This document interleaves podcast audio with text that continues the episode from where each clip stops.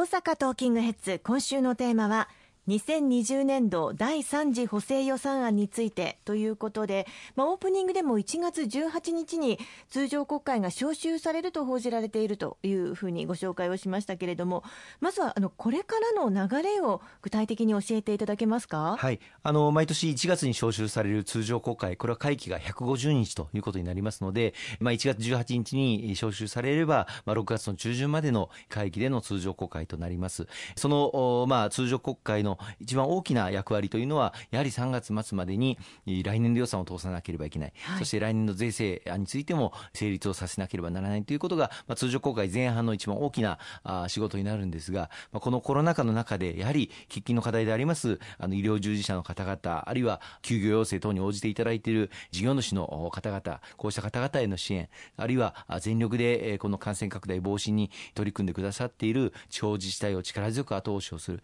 その予算を補正予算として今回第3次補正予算という形で国会に提出をさせていただく予定です。で予定ではまあ1月18日に国会が召集されればこれはまだ正式に決まったわけではありませんけれども、はい、20日21日に衆議院そして21日22日に参議院で本会議代表質問が開催される、えー、予定というふうにあの思います。でその後、えー、25日の週にはこの補正予算を審議する予算委員会が衆議院参議院で審議がされまして可決成立をあの目指していきたいという流れですので、まあ、この1月中にはなんとか第3次補正予算成立に向けてですね全力を尽くしてまいりたいというふうに思っています。まあ、その後各地方自治体での予算審議などもありまたそれぞれの事業の執行準備なんかもしていただいた上で、まあ、2月の中旬頃からそれぞれの予算が各現場でですね、展開されて国民の皆様のお手元に届くようになってくると、まあ、そういう流れになってきますので、まあ、そこを頭に置いてこの補正予算を活用されたいと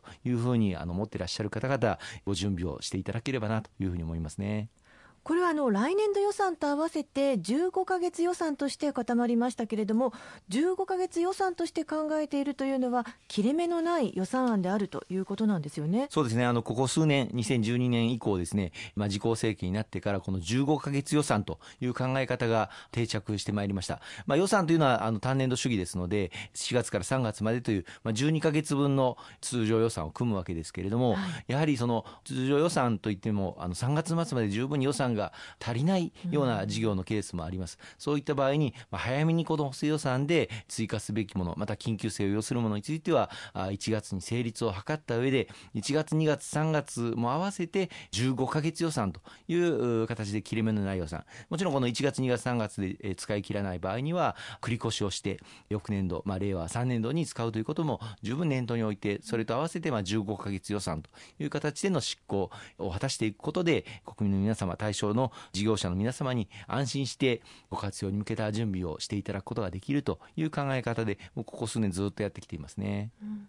そして特に今回の補正予算案については新型コロナによって影響を受けてしまった部分を補ったり成長させたりするための予算が多く含まれているというふうに思っていいんでしょうか、はい、あの今回政府が閣議決定しました2020年度第3次補正予算。一般会計の追加歳出としては21兆8000億円を超える、まあ、大型の第3次補正予算となりましたけれどもその大きな柱が今おっしゃっていただいた通り新型コロナウイルス感染症対策になってまいります。この新型コロナの感染拡大防止に4兆3500億円をまあ計上しておりまして例えばまあ緊急包括支援交付金を1兆3000億円増額することにしておりましてこれによって各医療機関がコロナ病床を確保して重症患者を受け入れていただく、あるいは中継症者の方々に対する宿泊療養施設こうしたものを確保していただく。こうした費用に充てていただくことを想定をしています、まあ、それ以外にもあの医療機関そのものが感染拡大防止を行っていただく予算とかあるいは非常にまあ医療機関がですね診療控えあのつまり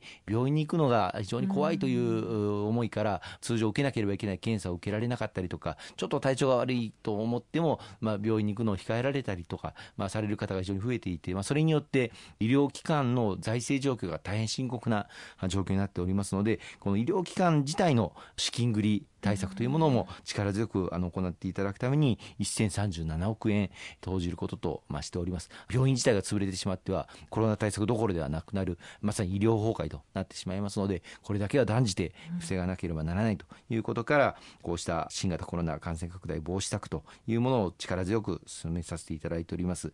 またそれ以外にも早ければですね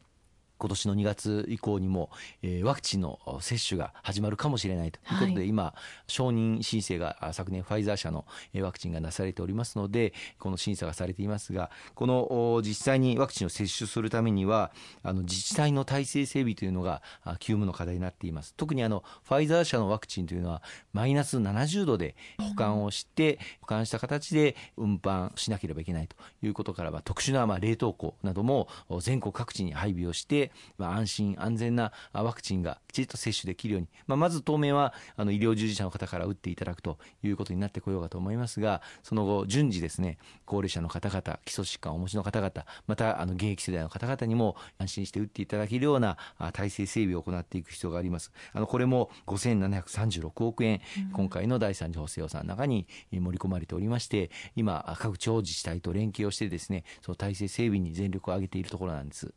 またあの新型コロナに関しては変異種の報道もありましてまだ全体像が見えない新型コロナウイルスですので国民の皆さん自身でも感染拡大をしないような取り組みをぜひお願いしたいですね。そうですね。あの引き続き手洗いうがいあるいはマスクの着用といった私たち一人一人の取り組みというのがやはり感染拡大を防止する最大の鍵になってくるというふうに思います。またあの飲食を提供するあるいは酒類を提供する場での、まあ、大人数での会食というものはできるだけ控えていただくということ、これはあの飲食を営業されている事業主の方々に本当に申し訳ない思いなんですけれども、ここはご協力をいただきたい。で、そのご協力をいただく分ですね、きちっとした協力金というものも国として追加で支援をしていこうと。昨年の11月以降ですね、大阪市内でも時短要請に協力に応じていただいた飲食店には協力金の支給がなされていますけれども、今回の第3次補正予算では、こうした営業時間の短縮に応じた飲食店への協力金などに活用することができる地方創生臨時交付金というもの、これは去年の一次補正で1兆円、そして二次補正2兆円積みましたもんですが、はい、えー、今回の第三次補正でまた1兆5000億円、えー、積みますということが盛り込まれておりまして、こうしたものを活用して事業主の方々をしっかりとお支えをしてまいりたいというふうに思っています。そのあたりはまた後半で詳しくお話伺っていきたいと思います。どうぞ後半もよろしくお願いいたします。よろしくお願いいたします。